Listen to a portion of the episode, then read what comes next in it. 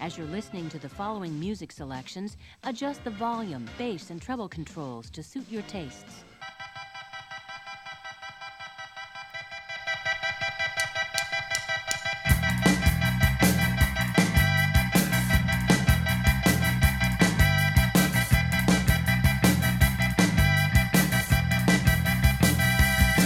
on today's episode of Android's Dungeon. New games. Games for days. All sorts of stuff. Wacky machines. Wacky stained glasses. Souls. Maybe they're dark, maybe they aren't. Who knows? And a discussion about doxing? The hell's that? I don't know. Stay tuned.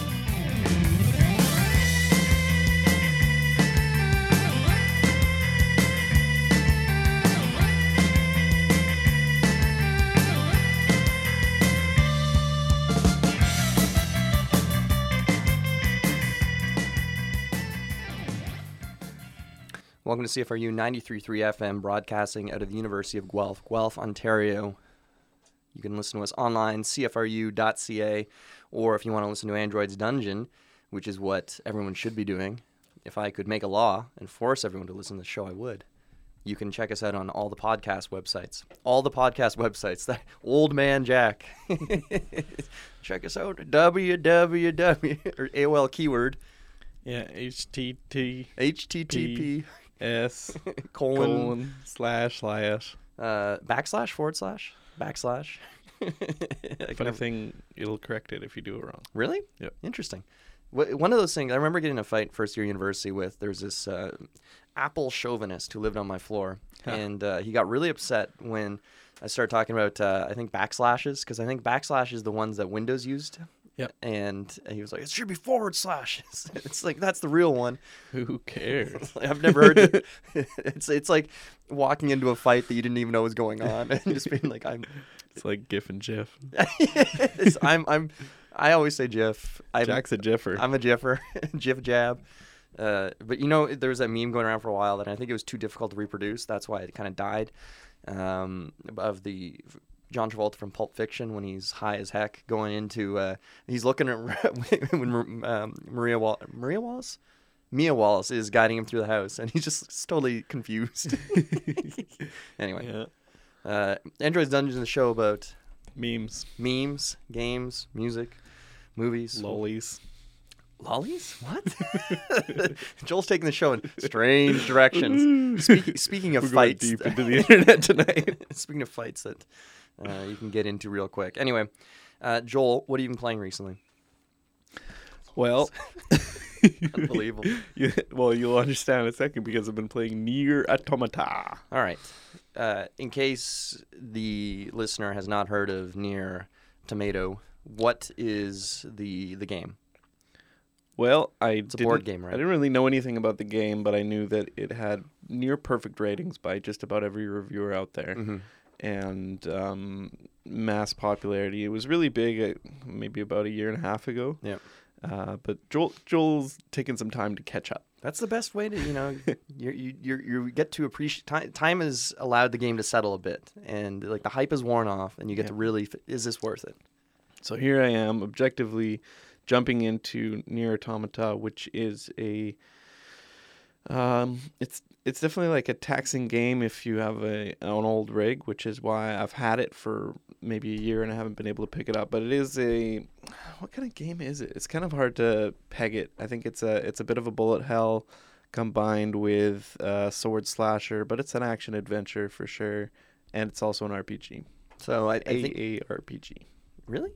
Uh, oh, okay. I guess kind of like Dark Souls is kind of an AARPG in a sense. It's not like pen and paper, not turn based. It's you're sitting there Yeah. and it's up to you. It's a Japanese game by um, famous designer whose name is escaping. Toriyama, not Toriyama. Uh, Yeah, Square Enix anyway. Square Enix, but- the guy, the designer is very, he's an oddity. He's very uncomfortable in public, and he always wears this mask that looks like this very spooky moon. Oh, that's the symbol. It's of the game. Yeah, Yeah. yeah. So that's his thing, where he's usually in public, and he's always got this uh, because it's just like kind of like a mascot for the studio. Ah, I'm gonna look up his name. Spooky guy Yeah. makes spooky game, and again, it's it's one of these. Uh, you come into it, and really I had no idea what to expect. I started in a plane. Five minutes later, I'm on the ground with a sword, and I'm a cute, Yoko Taro. That's a it. cute little J-pop star kind of character. And uh, I guess the story is you're androids, and you're fighting against robots to save humans. More or less, humans have been uh, forced out to the moon. Earth has been taken over by robots, and you are a robot, but you're a good robot because you're you're sexy. so it, there, this, is a very important part of the game. there, are, I think you play as three robots throughout the game. Two, Two. So there's two B and one A, nine S. nine S, and I think one A is your boss. one A is your boss. Uh, two B is the one you'll see referenced frequently as far as. Uh, without getting too off the rails here, there was some exquisite modeling work done on this character. That booty though. and it's it's, it's I, don't, I just wonder how many people are actually playing the game to watch her run in front of you. You know, It's the the design on the and this is beyond even the aesthetics. Just the the amount of modeling and and rigging and animation that went into the, Yeah. the these characters. The player characters are it, it's remarkable. it's not even the main characters. Like the enemies and the androids that you encounter along the way, and your allies and everything. They're all really well done. Yeah, Uh, it's a beautiful game for sure. and the soundtrack apparently is quite good. yeah, very kind of immersive, hmm and uh, kind of takes me back to our Korea days actually. Interesting because of the the Asian locale or aesthetic. Or? Yeah, just that kind of cute little style. Oh, I see. It's kind of a mix between serious and uh, kawaii. What's cute in Korean? I don't even remember. I don't know. Yeah. Um, so how many times how many times you've played through the game? Because it's quite short. If you actually play from start to just get one of the endings, correct? It's maybe six hours. I haven't actually reached an ending yet. I'm at about five and a half hours in, and Right. uh, yeah, I think it, it is going to be short because I think I'm I've already well, I don't want to tell too no much, spoilers. but No I've- spoilers. I may have ended one of the major fights. hmm Uh, but anyway, um, definitely like one of those things. It's like here's a straight up story. There's robots, they're bad. Yeah. Uh, humans good. Mhm. You save humans, and then things get kind of crazy. You know? Yeah. The I think it's one of these games too that's I don't want to say breaking fourth wall necessarily, but there's some moments when like because the game is designed to be play, replayed repeatedly, and Yep. it's almost like because games sort did this for a little bit where you beat the game and then you get a, a new game plus mode of sort that in, understands you've already played the game once and using that knowledge or at least the assumption the player has played through it once before you things will be different Yeah. and the endings will change. And I don't know how many endings are near, but I think there are a bunch. And this is also the third game in the series, by the way. I think third or fourth. Yeah. And the other ones had kind of uh, generally well appreciated, but they were different styles of games. I think more traditional RPGs, but this one was. I'm I'm kind of just running a little Yeah. wild here because I haven't played any of these games. There's a bit of RPG in it, but it's like so light that like I probably spent about two minutes in shops Mhm. where it was just kind of like, okay, you've a ton of money. It's kind of cool that like uh, all the things that you expect from an RPG, like a mini map and an XP gauge and a health gauge and everything like that, you don't actually get unless you buy them, Hmm. but they're pretty cheap. Yeah, yeah. So you got to program these chips into you, and then those chips will automatically trigger whatever it is that you want. So did you endorse it? Yeah, yeah, it's a lot of fun. Obviously, I haven't finished it yet, so I can't uh, give a proper review. But I would say that after the amount of time I've played, and you know, just in the last two days, I've been playing that much. Hmm. That uh, it's definitely engaging. The action is really good. The combat is good. Mm-hmm. Uh, playing on regular mode is a little bit too easy, but I always like to kind of get the plot Yeah. done with, and then maybe play it again and ramp it up on the next time. Yeah, the it's funny that you it's, you're playing Nier because it's lately there's I don't think there's been a single Western game that I've been remotely interested in. All of them are Japanese right Yeah. now, and I don't know whether it speaks to the fact that the Western games are because as far as Western stuff goes, it's all the the smaller, the more independent looking stuff that is Yeah, sort of interesting. I'm not even saying just the because AAA games are garbage. the. AAA games just look utterly unremarkable, Yeah. and it's uh, and they they all kind of. I'm not saying they're bad, but they're just nothing interesting to me for them. Like when they announced uh, or when the new Spider-Man game came out, a lot of people loved it. And everyone's playing it, and they're saying it's a great time. But I look at it and go, yeah, it's fine. Red Dead Redemption 2 comes out, everyone's going crazy, but I look at it and go, yeah, it's fine. It's I'm sure it's good, but for some reason, like if you made me pick between like playing Nier. Uh, I can never pronounce it. Automata. Nier Automata or Red Dead. I'd play Nier in a second. Yeah, for It- sure. But that's just my preference on this stuff. Yeah, I mean, um, it's it's kind of overly cheesy, but it's like the game itself, but um, definitely like just much more fun and high quality than anything we're seeing coming out of the West right now. It's almost like a neat mix too because there's a game, um, uh, Vanquish, and oh, what just came out recently. But there's this, there's this almost this sub subgenre of these games that I'm, I'm forgetting the the type of, but it's almost the it's a mix between the crazy, uh, which is all, like kind of like the Devil May Cry style games or Bayonetta, where it's just like Mm. insanity and combos and ridiculous like crazy uh, Yep. things versus it's almost arcade feeling in the sense of like there's this great sense of mobility enemies are doing insane things like launching missiles all over the place and you're dodging and shooting them out of the air and Yeah. you're getting up close and blowing things up You're just just running around investigating a plant, and all of a sudden, the, the plant like is underneath, is on top of a giant Goliath mm. robot. That's Yeah. about its head is fifty times the size of you, or And- something. yeah, like- exactly. And it's like, okay, now Where'd you're you're like running up its arm and slicing out eyeballs and things are all these metal parts flying over, and you're like, this is what games should be. This Yeah. is really fun. They're they're not. You can slip in the emotional stuff or the story throughout, but the game should be fun primarily. Yeah. And if you're sitting there like, the, I'm thinking of the new God of War, for example. Like there are parts that are really fun. It gets repetitive, but there's so many moments where you're going through the game. It's like somebody grabs the the brakes and says, "Okay, now this is this is an emotional moment, or this is something where you're supposed to care." And like, I want to get back to ripping someone in half. Can I don't get this? it. it's like, but I don't know. It's maybe it's just unearned. Maybe that's the problem. Is that Mm. it's you, you feel like they're just shoehorning in something that for the sake of trying to pretend there's more to it than there is. But Hmm. anyway, Check out Nier Automata. It's a good game. I think it's like forty bucks on Steam right now, maybe less. Yeah. Yeah, I was waiting forever because I wanted it. It was on my wish list and it was still ninety dollars for like ages. Ninety bucks. And then it going on sale. Yeah. Got it. Couldn't play it. now I can play it. Yeah. Well, we were also talking about the the game that we don't even know when it's going to come out, uh, Cyberpunk 2077, It just keeps looking better and, and better. there there more and more information is coming out, and it's supposed to be 2019, the- like the year of the game to come out, which would Yep. be kind of interesting. The year that Blade Runner is set in, and get, we get Cyberpunk, but who knows? And might as well just forget it. I want to believe. just go to sleep and wake up, and it's like, it's here! what a what a miracle! I guess I'll give this a go. Yeah. What Um, about you, Jack? So I got to learn a game on uh, the weekend, Saturday. That um, I was talking talking to you a little bit about it, but it's a, it's a game by uh, the fellow who designed Hansa Teutonica, um, Andreas Helling, something like that, and it's called Gugong, which sounds Oh, yeah. ridiculous. it sounds because there's actually a product called Goo Gone, and for use of getting works. gunk off stuff. Wouldn't work. It didn't work for me. I was disappointed with it actually, but I blame the. It was the fact that it was way after the fact. You're trying to get this. Uh, It was Mm. um, foam insulation uh, off of um, Yeah, good luck. of. Uh, oh, it was like the residue off of like wooden panels. I'm like, this is a fool's errand, but I'm being told to do it, so let's give it a shot. And just after my shoulders busted from trying to scrape this stuff. Anyway, Gugong is a game set in. Um, I'm going to betray my ignorance of Chinese history here, but I'll just say emperors are around. and, uh, it's following Imperial China. Imperial China, which is kind of a big era, but that's all right. Uh, I don't know if it's Qin uh, or Ming. Anyway, it's Han.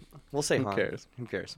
The and the bottom line, the premise of the game, or the main loop of the game, is that the old emperor is gone, and he was known for being. Uh, he was good for China, but he was a cruel, mean man and very corrupt. And he started. He ushered in this era where if you wanted things done with the authorities, you had to bribe them, and bribes were basic. You would Mm. never get anything done without a bribe. His son takes over, I believe, and his son is like, "All right, this bribe system is bad. It makes us look bad, and it hurts, slows down everything, and it's it's uh, inefficient. Bribes are gone." So people were like, "All right, oh man, bribes are gone. How am I going to get stuff from people?" Ha! I figured it out. It's not a bribe if you give me something and I give you something. That's just an exchange. it's not a Oh. bribe. So Workaround. yeah. So the premise of the game is that you are a um, a Chinese family, and you are trying to gain the ear of the emperor and become the most powerful or influential family in China. And in order to do that, you have to go around to different sections of China and uh, you have to interact with the officials who are running the place. And how that involves is that you have a hand of cards with varying goods with different number value on them. And at the bottom, there may or may not be an extra action. And on each spot on the board, there's seven of them. Uh, there are RD cards that are seated, and those are the gifts that the official has. And in order to use that spot, you have to come in with a gift that is worth more than what they have. And what you do is you trade your card with the card that's in there. You take the card that was already there and you put it in a discard pile, and that will become your hand at the next turn. Um, if you're fortunate, uh, you can take an extra action. So when you you basically replace the card, you're using that place, and you get to do whatever's there. And it ranges from um, basically sending your people out for a ride around the town to collect taxes, and you get to take little tiles to uh, imperial edicts, which are kind of like permanent bonuses throughout the game. Um, uh, going to the Great Wall of China and like basically sending your servants to work on the wall. Uh, there's a neat part where there's this um, harbor they call it, but you're basically moving this boat around, and if you max out the boat or put all your enough people on the boat wherever they are, you can take the bonus of wherever that place is. And the last one is the intrigue track, which is very strange, but I guess it involve is kind of trying to simulate the the like Politics. the politicking behind the scenes. So it's a tiebreaker, and you can cash in intrigue points for extra stuff. So the main currency of the game are the, your your servants, and it's very very tight currency because every round you're going to get about four more servants. But if you aren't getting any more, you're in trouble because a lot of actions take at least one or two servants, and if you don't have the right cards, you you can get rid of servants to do take extra actions and things. But you need to have a steady income of these guys, and it leads to interesting decisions because there are a lot of times when you put a servant on the board, you're never getting them back again. If you so if it's possible for you to have a very bad time early on if you misplay what you're doing. Um, so that's it. You're basically trading cards, trying to get more servants to do your actions, and you everyone basically gets four actions a turn, and the game lasts four rounds. And then at the end, whoever has the most points they've acquired throughout the game wins. But there's one other little thing to it, and there's the imperial, like the Forbidden Palace section of the board, and you've all got your advisor. Sounds like a big board. It's a big board, very beautiful too. I'll get to that in a second.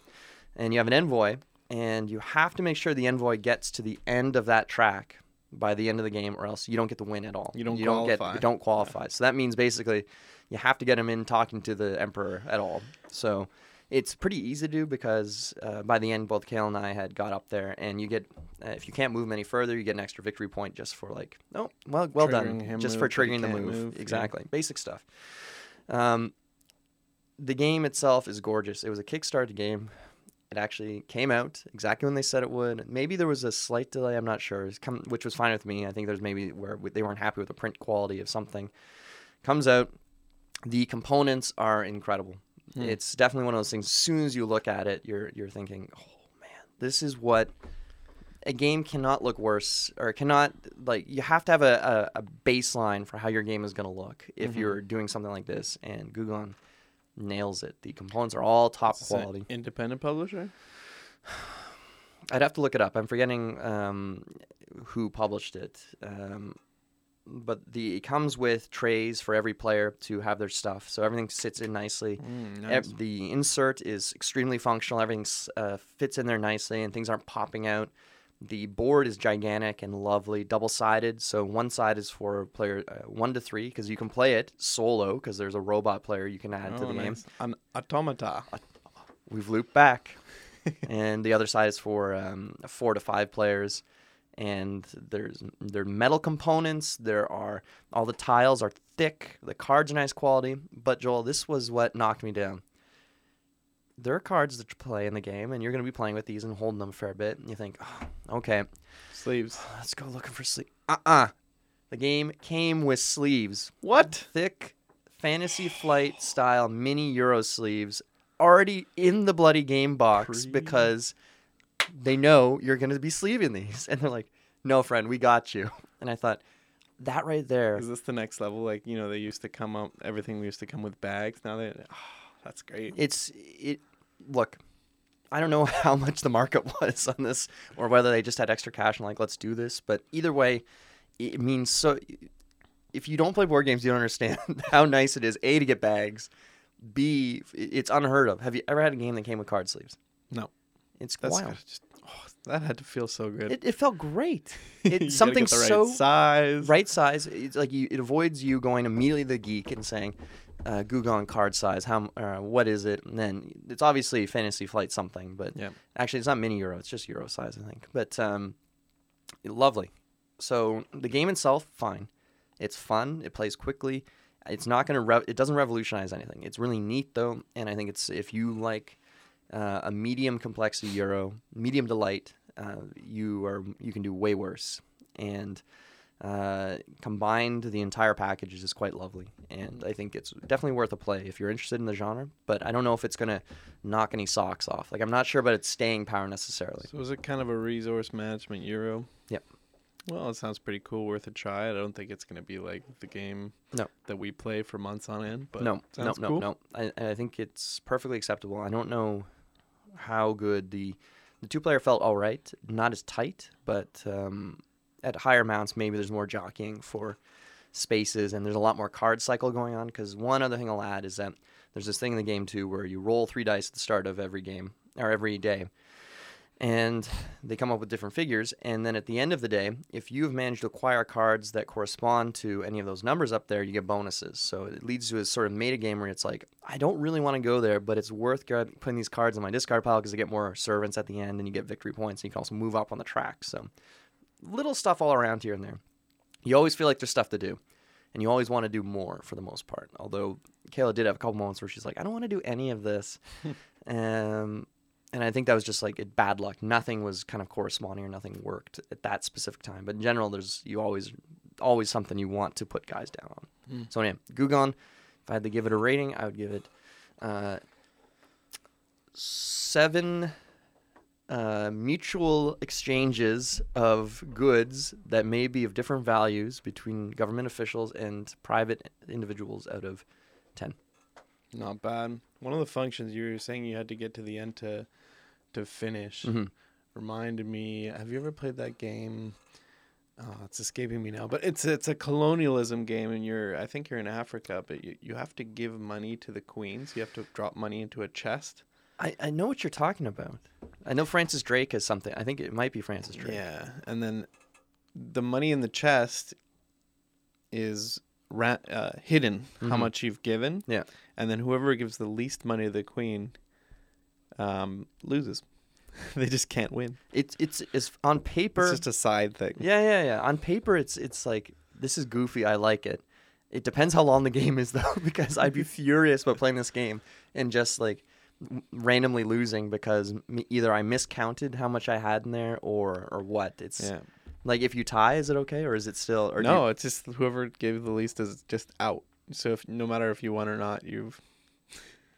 it's kind of a silly thing. it is super silly. just- we're just gonna eliminate one of the people. Yeah, and it also leads to because I think we've had this discussion here about hidden trackable information that Yeah.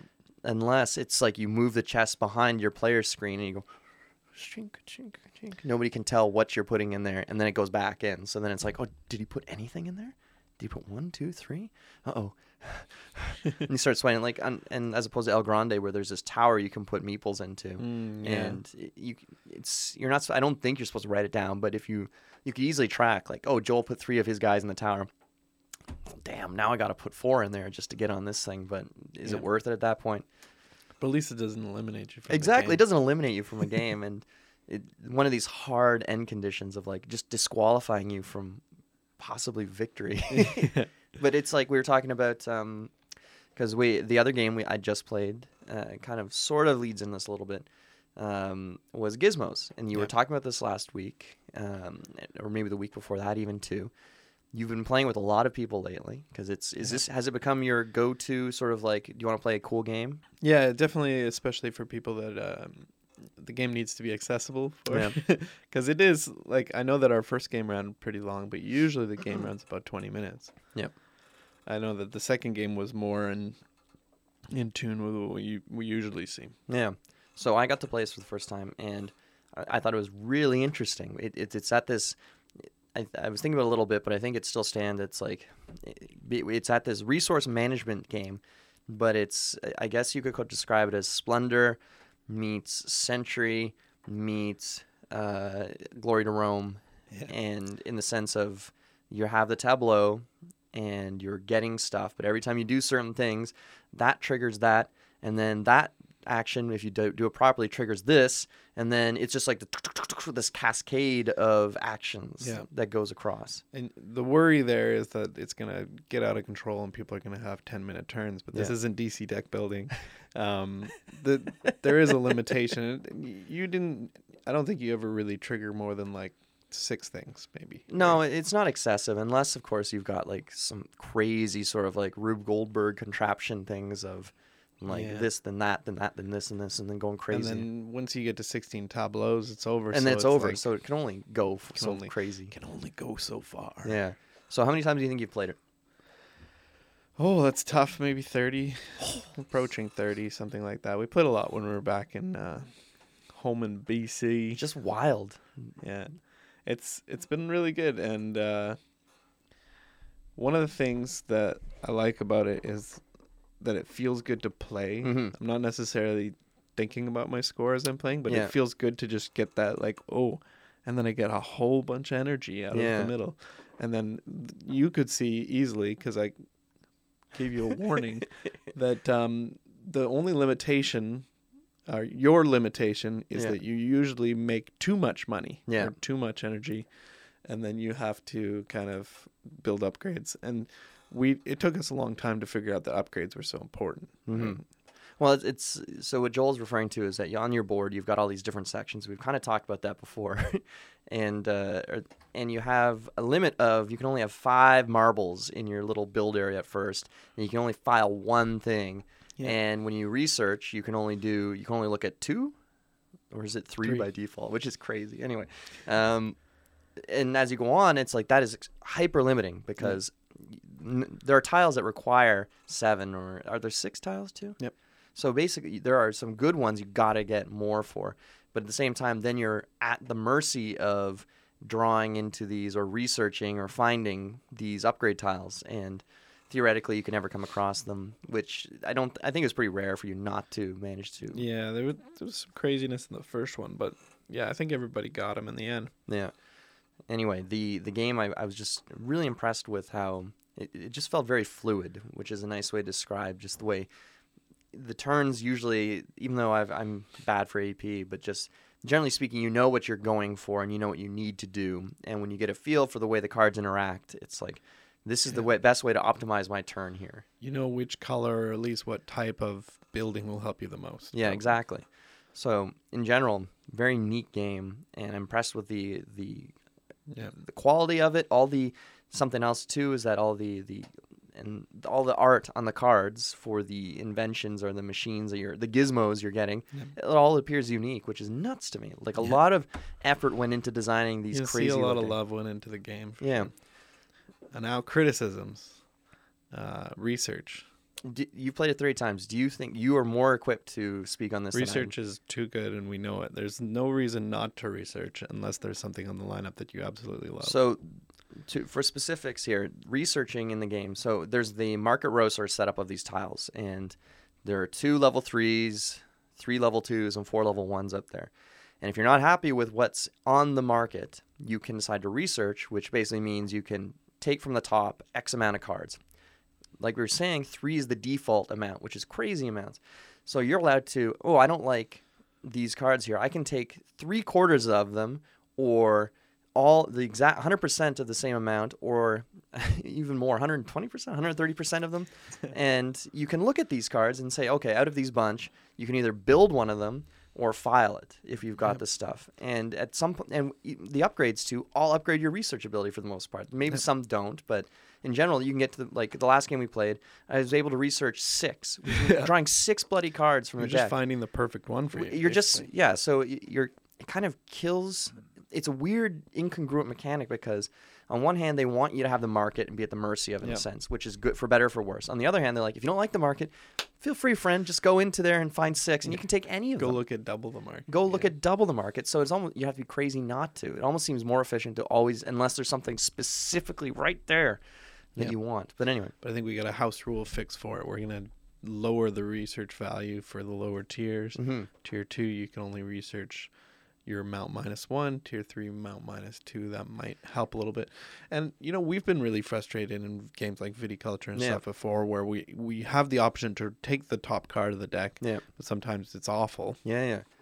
Well, it's, it's viticulture is the perfect example of the game that we've been trying to sort of fix this and build a like okay, set up a list, set up three or something, or take. I think the best solution is just draw three Yep. from the top and Pick one. pick one of them and put the rest underneath because, and especially viticulture has this problem with these cards and that you can argue the game it's, it's a medium complexity euro deal with it. But for the amount of time you're going to spend playing the game, it feels kind of chintzy to be at the mercy of. So Kayla draws from the deck, and she gets her. Uh, I forget the type of grape it is, uh, but she gets a one red, one white grape, and is able to plant that like Set for life. set for life, and maybe gets another one, or maybe gets a bunch of those. So you're basically getting crazy, the perfect mix exactly. Yeah. And you drag in, and here's here's one red, here's one white. But here's the other question: Why do three fields even exist? You Yeah. know, you don't need six plants. Yeah. that's a rookie mistake. and that's what we've been trying to again fix this and that and i think that increasing either lowering the size of the fields or increasing the grape requirements so that you don't end up in this position so you mm-hmm. actually want to hold on to fields and you feel hamstrung by the fact it's like oh i just sold two of my fields because i'm only ever going to need one of these and even that's pushing it for this game yeah, it's nuts silly. I mean, you got to get your workers out. You got to do more things. Everybody knows the best part of worker placement is getting more workers Maxie's Maxie Mansies. Mansies. it's the most wonderful time. All right. All right. Musical break. We'll be back in a minute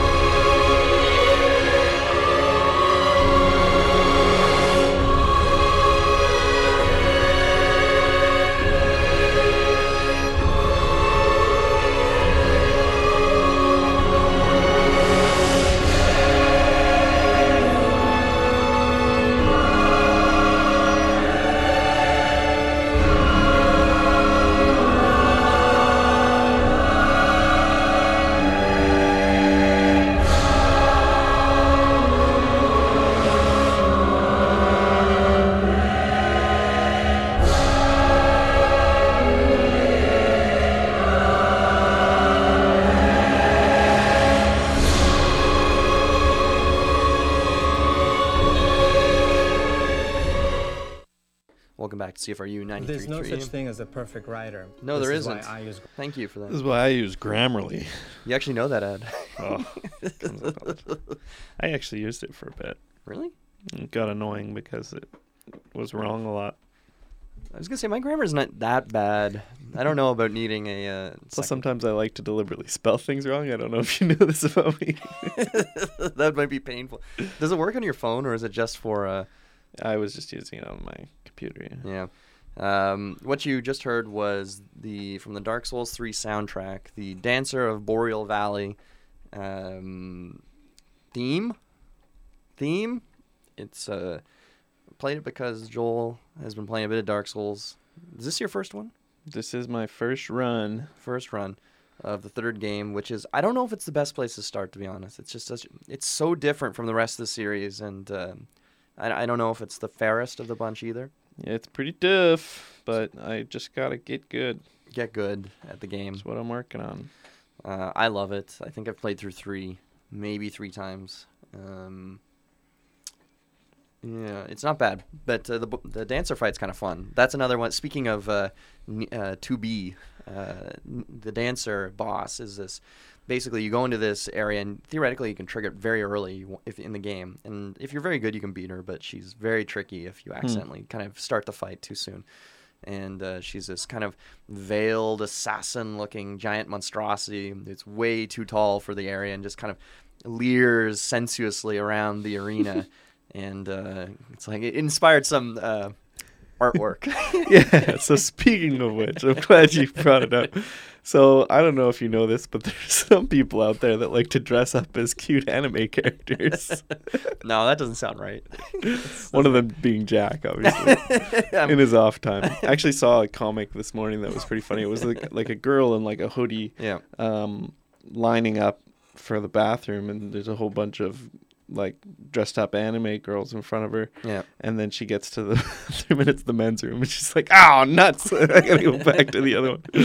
Fooled at the convention again. I've seen a couple of those. Like one of them was this shot of like all these guys dressed up. I don't know if like Sailor Scouts or whatnot, but they're all at the urinal, and all just like, lined up. it's like, oh, interesting. This is perfect. This is bang on exactly what I want to talk about, Jack, because Look at that I've segue. learned about TikTok, and Okay. man, it is.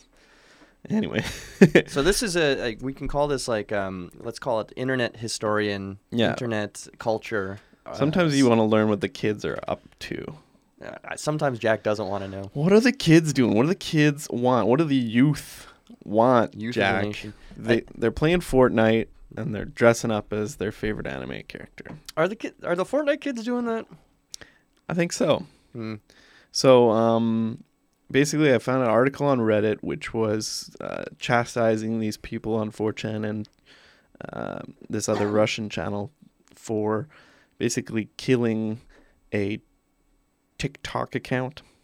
Okay. So what ended up happening? Let me just tell the story in my own words, because well, hold on. Before I I, don't go any further, what's, exactly. explain what TikTok is, because to this day Jack doesn't understand. Yeah, so he- here here we go. TikTok seems to be a platform for short video, entertaining uh, videos, a bit like Vine was. Do you remember Right. Vine was on Twitter and then it got shut down Now, because did it Vine- wasn't making any money? It was owned by Twitter. Did Twitter buy it or was it? Twitter made it, like Twitter made it? produced it. Oh, yeah, interesting. Developed it and everything. Um, but anyway, TikTok's kind of the replacement of that. It's so it's Chinese, isn't it? Yeah. Yeah. So it's short videos um, of people doing funny things, or also what's what really has become the number one thing on TikTok is is people dressing up as anime characters and doing dances in tune to either music or um, yeah, it's. Um, do me a favor, look up uh, B O N B I. I'm gonna show you Do you want me to look it up right now? the kid that was doxxed, basically. All right, give me a second here. B Jack's gonna go O N O. B I B O N B I bonkers, bonkers. and then write peppermint song, I guess, or something like that. uh, Don't get it too weird. oh, a Bonbi bonkers. Can I have Bonbi bonkers. can I have a peppermint? Yeah. Okay, I'm feeling like I've seen. So this is YouTube. Check it out. Hold on a sec. Hold, hold on. Let me just reduce this down. You can tell it's got that kind of like Snapchat. no, I've never seen this.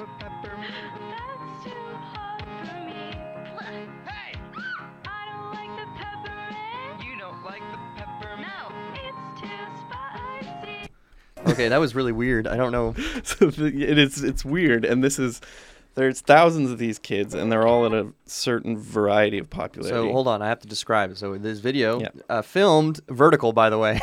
yeah, so it's it's that's the format. it's filmed vertical, so I'm already triggered.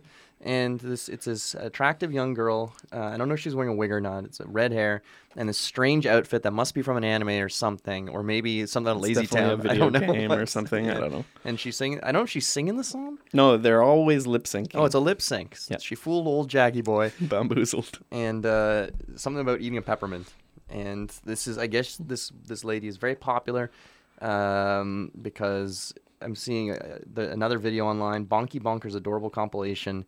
There's 450,000 views for a five minute video clip of, I'm assuming, 30 second long, 15 second long Yeah, nonsense. Blip bloop blip blop. Okay, continue, Um, Joel. so that's the kid. okay. Um, what happened? How do I sum this up real quickly? Um, some a group of guys in 4chan. Okay, she starts m- making videos. Yeah. She gets popular. Yeah. Uh, probably in the I don't know top 20 of of TikTok. So right. that's the kind of stage where you get like your uh, what is it Patreon and creepy people. Well, enthusiasts, fans uh, give you money Yeah, yeah. and maybe uh, a lot of them actually have you know um, you can pay me an x amount of money for a premium snapchat where i'll send The you premium uh, snaps. different photos and videos uh, Hmm. etc etc but this was just a kid this is a 15 year old kid She's 15? 15 Holy smokes. and uh, in an in undisclosed location in the united states Okay. So all we know is that she's 15 in the States. yeah so That's more than enough for the 4chaners. exactly the boys in 4chan are uh, taking an interest and then all of a sudden have you heard of 2chan Uh, that's the is that the Chinese or the Japanese one? Yeah, so it's Japanese, but it's got a huge uh, Russian community in it as well. So the Russians now we got the Russians involved. taking an interest, trying to dox this kid, and they've Stop, taken- stop, stop. You've already gone too far, Joel. oh, so what's doxing? Oh, I thought you were I thought that was rhetorical. You're going to move on. No, uh, doxing is uh, document dropping. Is basically the it's Dropping a the short form of dropping documents, which is basically doing research to find personal information about an individual and then publicly posting it. Now I, I need to, I'm going to show a bit of power level here for a second and say the word docs has been thrown around a lot lately. Yeah. And I think it's been abused to the point like a lot of other words that it means almost nothing to this point. Doxing someone should not mean that they went to my Facebook page and where I posted my address and phone number and somebody just copied that. That's not a dox, folks. That is just me being dumb and putting information publicly available for anyone. A true dox is something where somebody um, has dug up information and put in like called up offices and got some like court records or did some, some fishing, basically. did some fishing. It takes work. It, a dox isn't a dox if it's just something that anyone could have just Googled basically Yeah. and gotten that information. Typically, it's it's something that you were hiding, and that's the main thing. Yeah. So let me describe some of the doxing that they did to try to figure out what this kid, uh, where this kid lived. They, um, the kid has videos around their house, so they have a, a diagram and a drawing, a loose diagram of the house structure based off of each of the rooms, and they've recreated it, and they're trying to figure out where this architecture is most common in the United States. I love it already. This is Uh, creepy, They have a video outdoors. Yeah. yeah. And so they're looking at the foliage and Yeah. the land and everything Can like we get that. an arborist here? trying to trying to figure things. It, it's crazy. And then basically it beca- it became this um, regional war. Uh, it lasted for two weeks between the Americans and 4chan and the Russians and 2chan. And it- they making videos back and forth. You know, it's this nerdy guy in his chair. You Russians are really starting to piss me off. And he puts a mask on, and then it's a cuts to a uh, video game clip of somebody jumping out of a plane. it was silly. It was really silly, but it was also really dark. Well, that's the thing. It's like you get you, you get lost in the the the moment here because you realize like this is absurd. Everything Yeah. that's going on is absolutely ridiculous. And hats off to the detectives, but at the same time, it's like, oh, hold on a sec. What are they all working towards? yeah. So the 4chan guys were like, we need to protect her. Yeah. But anyway, long story short, um, they, after two weeks of this, Um, she posted a video said, "I'm I'm worried for my life. I gotta go." Wow. And pff, gone, Wow. disappeared. Um, about a week later, her account came back online, but it was hacked. And it was other people who said, "X is my boyfriend. He has big P." Oh, Blah blah blah. they, doc- they they got her. They got it. So they got into her accounts. She's gone. She's who knows, right? It's just it's just a sad story in the It end. is sad. 15 year old kid just really enthusiastic doing a bunch of costumes and stuff Yeah, yeah. online and And just got the internet got her that's one of the the side effects of this i'd love to know like i want to dig into this a little bit more and figure out where they got the information from or what was the because usually there's one failure point that cascades to the rest. And the fact you got hacked is speaks to me more that it was probably like a bad password or they found out something and just like maybe they fished her. On the other hand, let's make this a little happier because I feel sorry for this this young woman who clearly having fun online and forgot the the the swirling mass of um, I'm trying to be polite here. Uh, enthu- Scum. enthusiasts, yes, scummy enthusiasts that uh, are always lurking around. This reminded me so much of the "He Will Not Divide Us." what's this Shia LaBeouf, the beef, uh, kind of lost his mind when Trump became president, like a few people, and he put out these art exhibits, and he had he was famous for putting up this camera outside. I think it was Chicago uh, Art Museum, and it was like permanently live on uh, the internet, which was just like, oh man, what are you thinking, dude? risky but it turned pretty funny because you end up with a whole bunch of people who are just showing up, Aware of it, yeah. aware of it. And there's this one fellow who um, showed up, and he was just he did the the speech entirely from um, uh, the prequels, where it's like, "Have I ever told you the tale of Darth, Pla- Darth Plagueis?"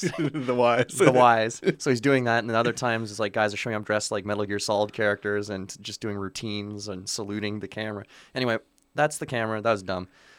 The best part was the "He will not divide us." So LaBeouf had this flag that he was flying that was had the words "He will not divide us" with a reference to Trump. Like Yep. he's not going to split this country apart.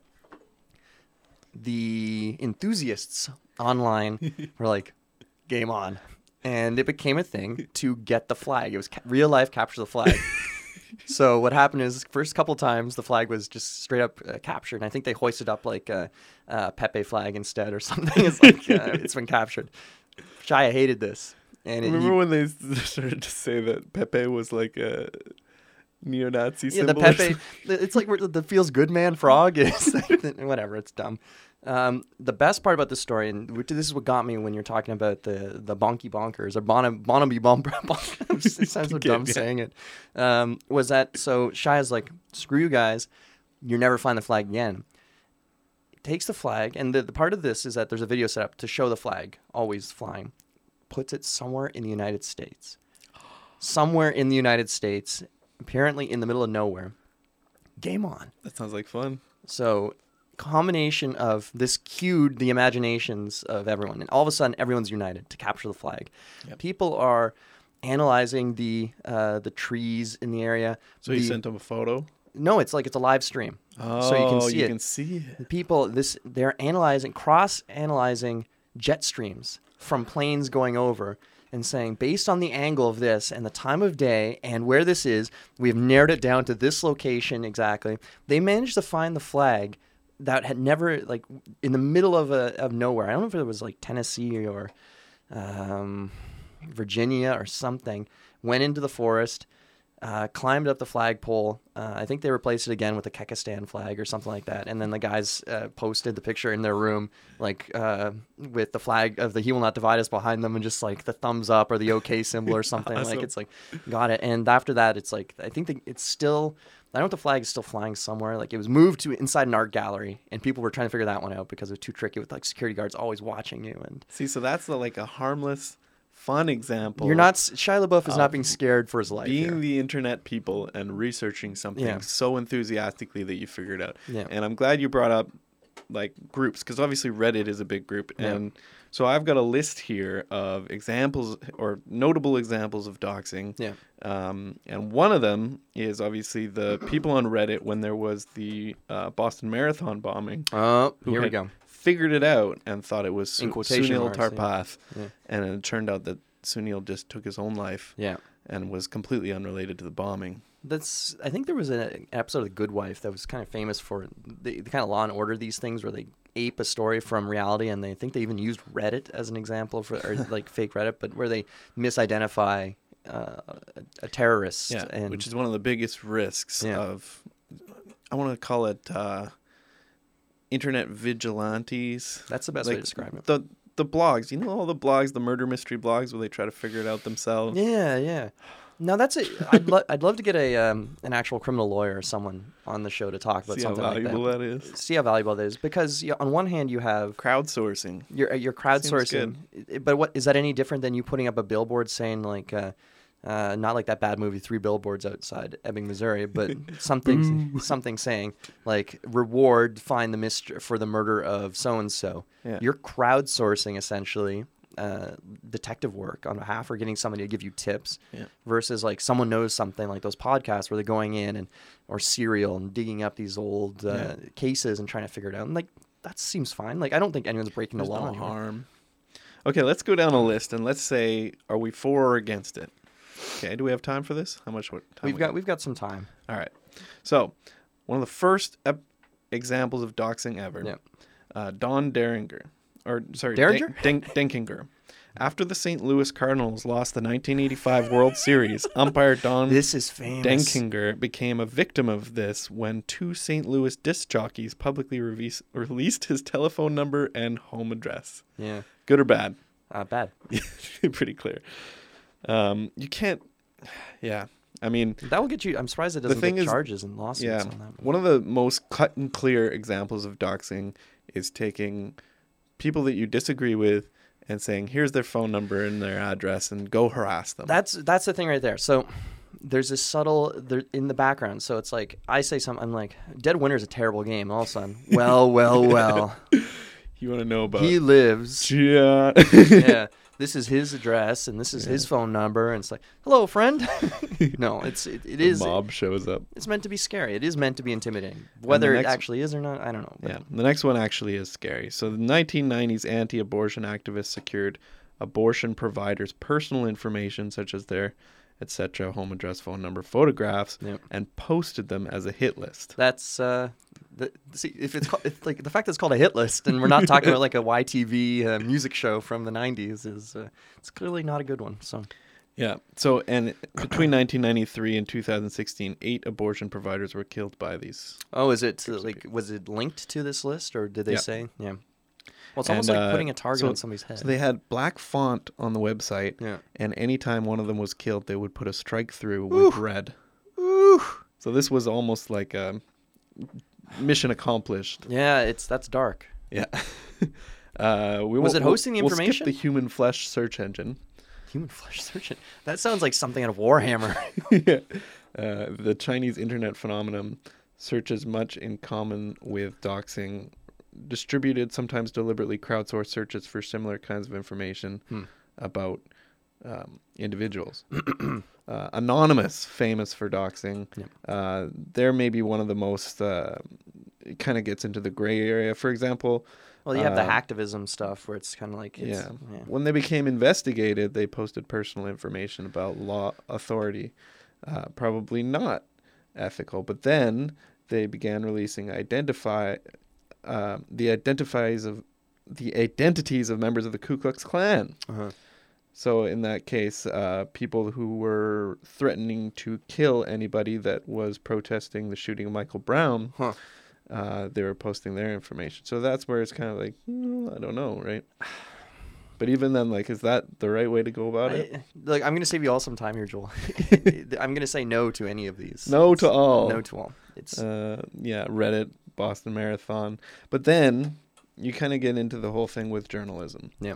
And journalists, their job is to dig and get information. They're not publicly posting your phone number and address, Yeah. but they might post some information that is personal to you, Yeah.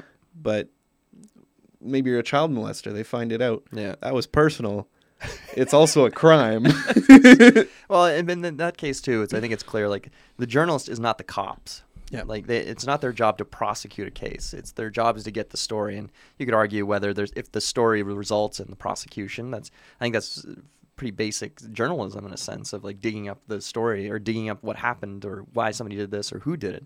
Yeah. Uh, but it's not their job to go in and because I think that speaking of like internet vigilantism, when somebody gets the information and then puts it out there, it's like, oh, what did you think was going to happen if you when you found, uh, I don't know, this person everyone hated and gave them the address? So So, what do you think about um, Leah McGrath from Newsweek posting or writing an article claiming to have figured out that the anonymous creator of Bitcoin was Satoshi Satoshi, that old man who like trains. Satoshi, yeah. Well, it, it, it was just dumb. It, it's I don't even know what you you can say it. I don't think is that a dox? Is that I don't know. But she was wrong, right? Of course, well, as far as I know, the my Which understanding. is of, what I, there's a lot of these are just Yeah. they end up being false information. It's like, Well, well, good for you, you're the, wrong. the Satoshi one is kind of odd because my understanding is that it was never meant. It was never one person. It was like a nickname for a bunch of people that got together to come up with a protocol, or come up with the the, the framework for Bitcoin or whatever. But hmm. trying to put it at the feet of an elderly Japanese man seemed a little, a little confusing. But So here's Curt Schilling, March 2015. Curt Schilling, oh, that's a name I haven't heard in a while. Used doxing to identify several people responsible for Twitter troll posts with obscene, sexually explicit comments about his teenage daughter. It stinks. It stinks. But uh, how? I don't know. Jack's against I'm doxing it. in all cases, which I think is probably the right stance to take. But then you get into the gray area, like was it a dox? Did it count? Because I did start off saying like it, it's not a dox if I'm able to, if I go to your Facebook. If it's public if information. it's yeah. public information. But like, how dig? How deep did they have to dig? Right? Did I don't they- know. I think anything involves, especially like we can draw a line. Obviously, we can say if you have to hack into something, and I say hack in the loosest sense, but if if you have to, uh, if we can say like if you broke into somebody's house and got the information that was all about them, you you've stepped over a line. That You had to go through. Yep. Uh, you had to break the law in order to get this.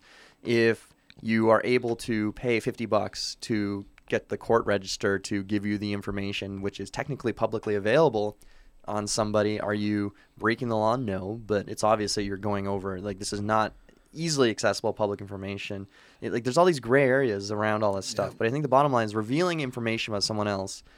Like where do you draw the line? And do you want if if it happened to you, would you be super thrilled about that too? Yeah. So, Well, we take it to the extreme and say, let's say there's a serial killer out there, right. and regular Joe Blow figures out who it is, Yeah. um, and gives that information to the police. Yeah. That serial killer is caught, Yeah. is tried, and it comes to light that the person who found that information did it illegally. Yeah. Now it's not admissible as evidence, and the serial killer gets away.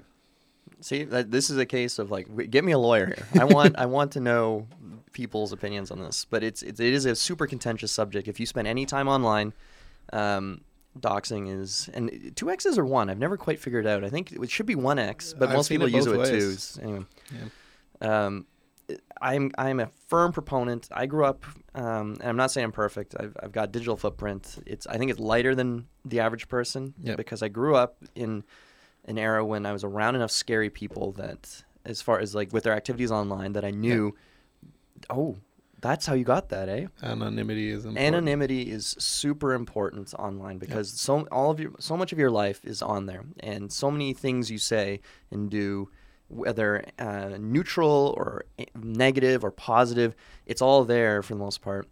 Uh, and held in held somewhere. So that that forum that you were trashing, like when you were ten years old for a game that you hated, it's like said some crazy things, but it's there. It's there. But I think the issue is people using. The, I think kids need to be taught, unless they already know it. And old man Jack's is sh- shouting at clouds. But I think I'm strongly believe in cybersecurity classes being taught Yep. in schools and things like use different passwords, use different e- uh, usernames, have different email accounts. Don't say your real name. Don't say your real name online. Don't post information. But then it, it gets into like, oh, I found it. Didn't post the real name. Know the school. Know what year. Know what they look like. Went through the records on this. Is that that's exactly. a dox? You got a photo, bam.